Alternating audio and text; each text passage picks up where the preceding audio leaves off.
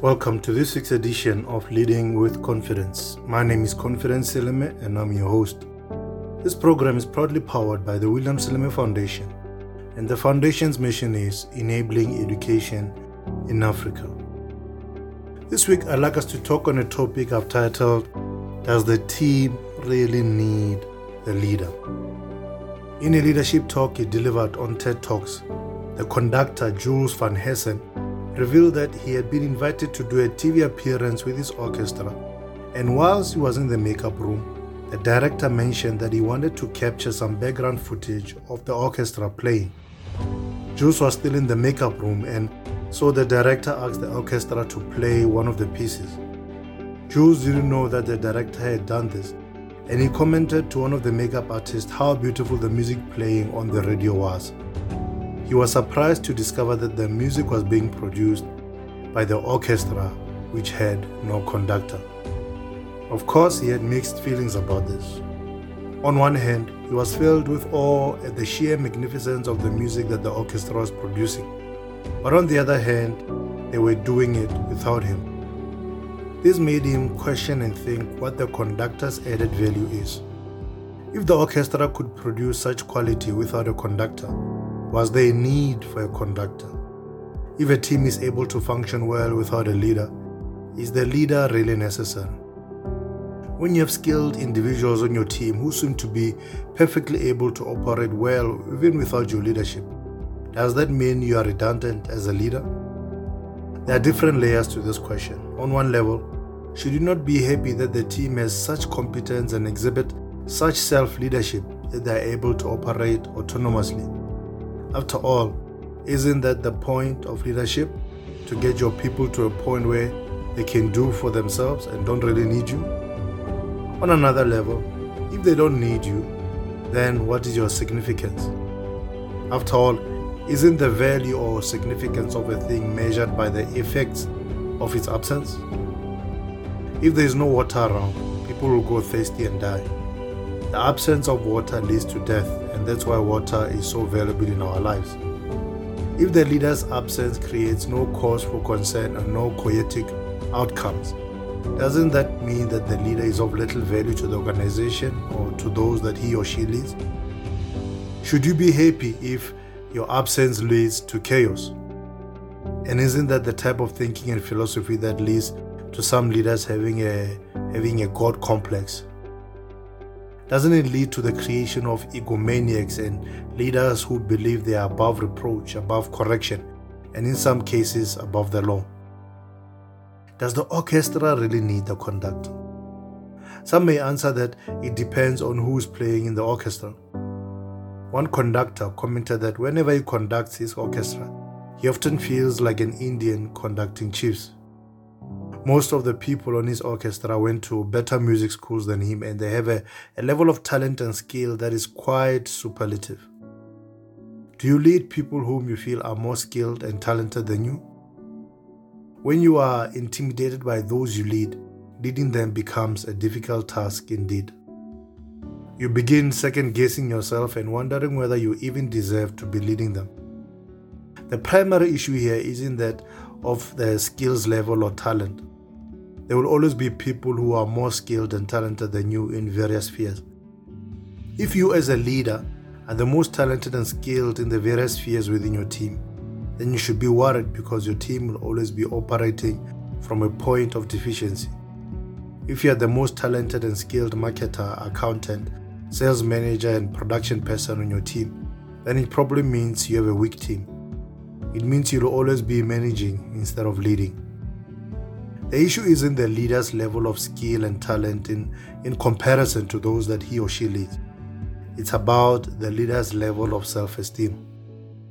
A leader with low self esteem will always believe they are not good enough to be leading. They will believe that they have little to offer and they will be berated by constant feelings of unworthiness. Even if they are highly skilled and incredibly competent, they will never believe they are good enough to stand before the orchestra and lead them in creating magic and melody. Leaders need to believe in their own worthiness. You must believe that you are a person of value and that you have something great to offer. There is knowledge you have that your team needs. There is wisdom and passion that you can pour into your team so that they become better versions of themselves. Having a highly skilled, highly talented team is one of the best gifts that a leader can ask for. It makes your task of leading much easier, but it requires strength of character and solidity of identity if you are to lead in an effective manner. One of the worst types of leaders is those who end up comparing themselves and even secretly competing with those that they are meant to lead. As a leader, one of your primary roles is to look for the gaps and then proceed to fill them. In every team, no matter how skilled and talented they may be, there are always gaps that need to be filled. Sometimes the gap isn't a technical gap but an emotional one. For example, a team may be highly gifted technically but lack the inspiration to become truly great. This is where the leader needs to come in and fill the inspiration gap within the team. If there is a gap in terms of skills, the leader must provide the resources to upskill and improve the technical abilities of those they lead. No matter how good the team, it can always become better. As a leader, you must fill in the gaps and add the type of value that will help average teams become good, good teams become great, and great teams become even greater. The orchestra needs you. Now let's talk about instruction versus guidance. Does the conductor instruct or guide the orchestra? This is a question of leadership style and leadership philosophy. Instructing the orchestra has an authoritarian demeanor to it and connotes and contains elements of you know dictatorial type of leadership. When a leader is more instructive in their leadership approach, they can end up being viewed as overbearing and controlling. This is a continuation of the conversation we started regarding how conductors are sometimes viewed as puppet masters who pull the strings of the orchestra. When a leader leads by instruction, there is an absoluteness in it that suggests that the one being given the instruction is much like a donkey that is being ridden to a particular place or a tool used to achieve a particular objective. After all, when you ride a donkey or use a tool, you don't ask for its opinion and you don't consider its feelings. When an instruction is given, there is little or no room for debate or questioning. There is no room for you know intellectual exchange about whether the particular course of action is right or wrong. There is no questioning whether it is the best way to proceed in the particular circumstance. Does your leadership style make the people on your team feel like mindless donkeys and tools that are there merely to fulfill a particular objective at your instruction? The, the operative word here is mindless.